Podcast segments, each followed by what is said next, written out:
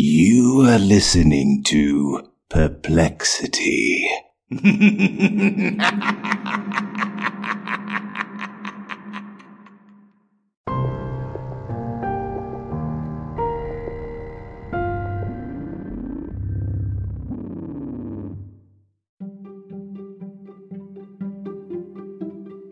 Happy October, and welcome to another spooky bonus episode of Perplexity, a mystery podcast. This story comes from Reedsy Prompts. We lose people all the time. It's just the nature of the job. What can you expect from a place full of nooks and crannies people intentionally go to get lost in? I usually don't worry when I don't see someone for a while. But when it's been days since someone checked out, it's usually a sign that I need to step in.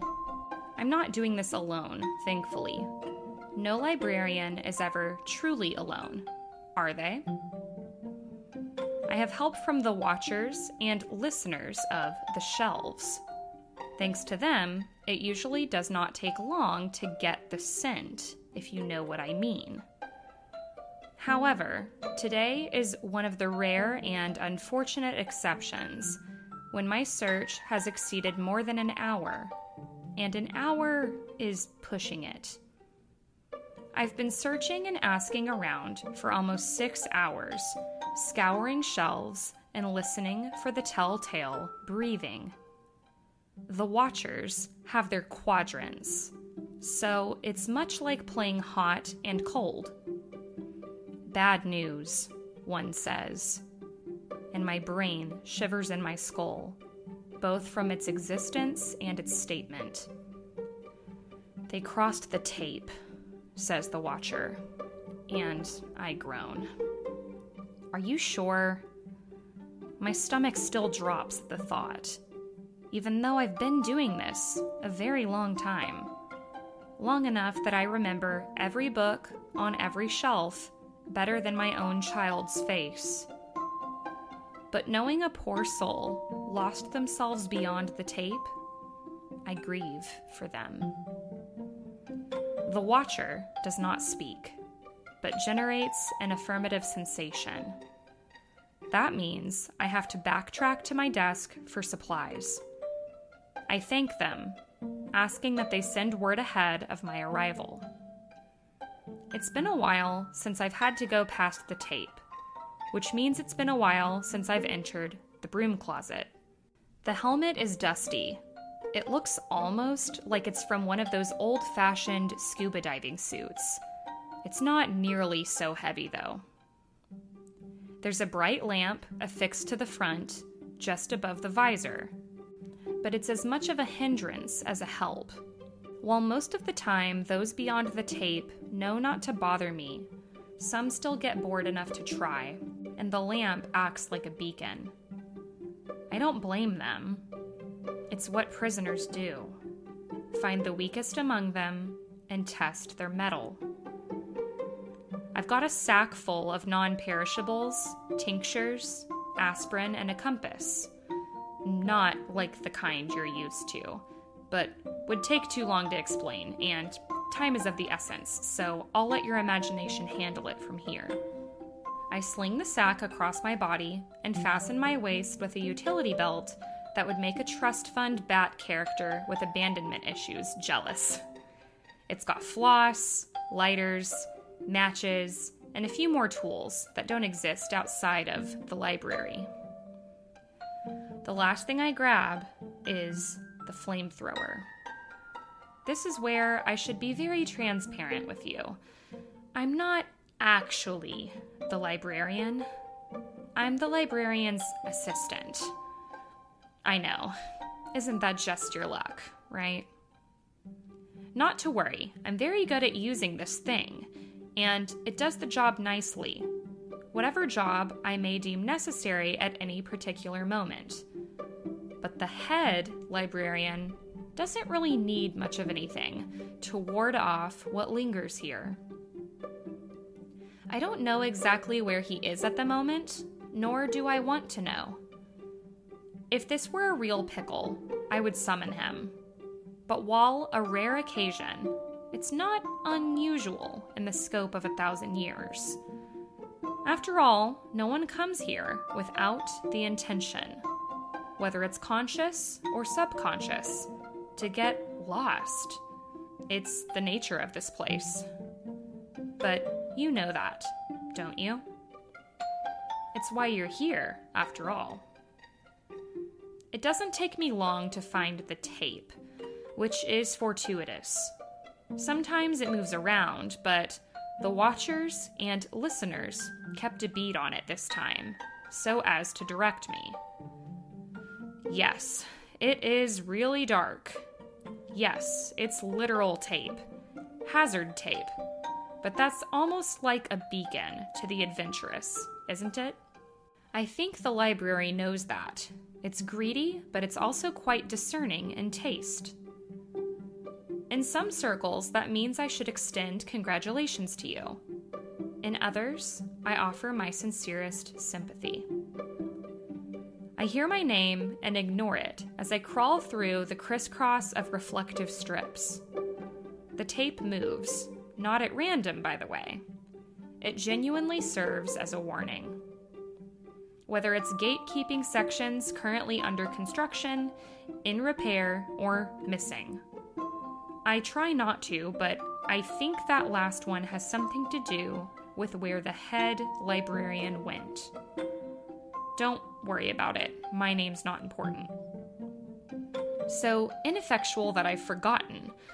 I hear my name again as I begrudgingly turn on the lamp. Not a lot of help, just enough light to ensure I don't trip over anything or disturb the shelves. Many sleep here. I send off a warning shot from the flamethrower, showing I carry more light than just atop my appetizing head. The flash of flames sends things slithering. But most of those this close to the tape have never been very convicted by nature, so I'm not concerned. There are more listeners and less watchers past the tape, for obvious reasons. Thankfully, they say I don't have to go too far. I look down at the telling clicking sound to see rocks rolling. Some as big as my foot, and some as small as the tip of my thumb. The smaller ones move more easily, but all are rolling, as if pulled toward a central point. I don't even need the compass, but I glance down at it one more time before stuffing it back into the sack. While I don't have to go too far, things are relative here. 10 steps may be 10,000. And so, even after only a few moments of exploring, I feel acute pressure jamming into my temples. My heart feels like it's being squeezed. My vision blurs. My fingers tingle by the time I'm able to shake the aspirin into my mouth. I chew it, ignoring the sound of my name. My true name, the one only I can hear. You'll hear your own as well if you stay here long enough. My vision clears, which just means the dark looks sharper. And I sweep another warning arc from the flamethrower for good measure. I do this as much because I love the sound as for protection. I also appreciate the warmth. It gets cold here. But in a strange way, which shouldn't surprise you at this point. It's cold like how the first signs of spring show in the early morning dew that's only just melted. I can smell and taste the sweat on my upper lip, and it's cold and then I hear it. A few or a thousand steps later, the breathing sound I've been listening for. The pace of the rocks quickens, and my head is turned down so the helmet light prevents me from tripping over or impeding their journey. A famous author once said, All things serve the beam. And that's as true in this world as it is in the others. except this beam, this beacon, is attached to our lost visitor. I can only hear the rocks, mumblings, and the breathing sound now. The smell is so musty and thick, like the air is full of sweat and dust, like I've stuck my head out the window during a heavy falling rain. If I think hard enough about it, soon I'll be drenched. So, I don't. While the rocks are almost the perfect tell, and the listeners, too, corroborates the evidence, you can never be too sure. Only light can be sure. I take a match from the tiny box, snap it to life, and then blow it out. Tiny smoke tendrils curl and waft until they also follow the same flow as the rocks. Excellent. We've not been led astray. A few or a thousand more steps, and the rocks are gathering down an aisle where the breathing is more like wheezing, like the desperate struggle to take in. Lo and behold, we found them. Poor thing. Judging by the state of her, she got lost early. She's likely been here for most of the day. The book covers her face, consuming her head like a kid on a particularly large popsicle. The pages flutter gently against her too white jaw. The paper quality of her skin and the wanting muscle mass show how little time was on our side. Not a moment to waste. I grab the book by the edges of both back and front covers. It's got most of her head inside at this point. Just her earlobes, hair, and edge of her jaw peek out from beneath the pages. I now grip firmly. The wheezing turns into a moan that turns into a sob. Now, now, I say, and test the hold the book has on its victim. It's snug, too snug to yank like a leech. I need to treat it like a tick, making sure to get the head out. None of these are intended as puns, but it just happens after being surrounded by books and prose for so long. I draw one of the tiny vials strapped in my utility belt and pull the cork out. It smells like nothing to me, but I see the reaction immediately. Our half consumed explorer moves a bit, her fingers mostly, and I hear a second, tinier moan beneath that of the books. I pour a small amount of the substance into the palm of my hand and I smooth it gently down the spine of the book. It wails again, and so does the girl, both full of sorrow and reluctance. And the one which made you pretty promises is lying and jealous. One day, you, if the world is cruel, may yet have a place here. But it's not today. So let's go have a cup of tea. I tell her this as I've told many like her. I've gotten better at it over the years. I used to have to fight with them. Often I'd give up and just keep them safe until the head librarian got back to talk them down. She finally lets out a weak, wheezing breath. I take advantage of the broken seam of her lips and pour a tincture down her throat. I don't even have to look anymore. I can just feel the specific melodies that make each tincture different.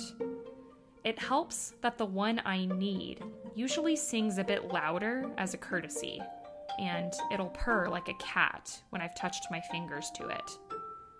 She chokes a bit, but her eyes start to clear. Good enough for now. The back of my neck has another sudden influx of goosebumps. We've overstayed our welcome. It's time to go. I put the book back on the shelf. I don't scold it, just allow its ache and frustration flow through me. I apologize, but there's no comfort I can give. My words and compassion are meaningless. I've noted the volume and will tell the head librarian they might be able to soothe it back to sleep. I tap the metal bauble around my neck and we're back at my desk.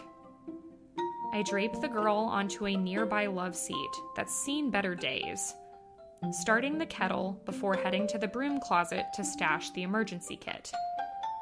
She'll be fine. People like her, and you, always are. This place was made to help the wanderers and recklessly imaginative.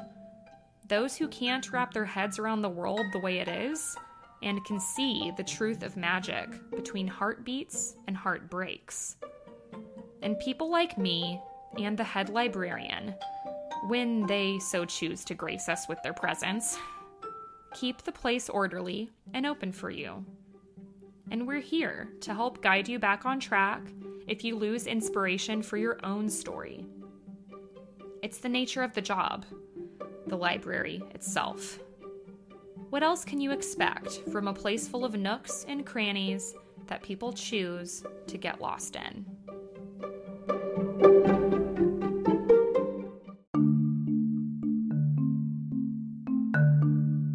Thank you for listening to another bonus episode of Perplexity, a mystery podcast. This story was written by Kenz Ross and was found on Reedsy Prompts, and the story was called Do Flamethrowers Belong in the Library? If you enjoyed this episode, let me know, and let me know what spooky story you'd like to hear next. I hope you have a great week and enjoy my new episode dropping tomorrow. Bye.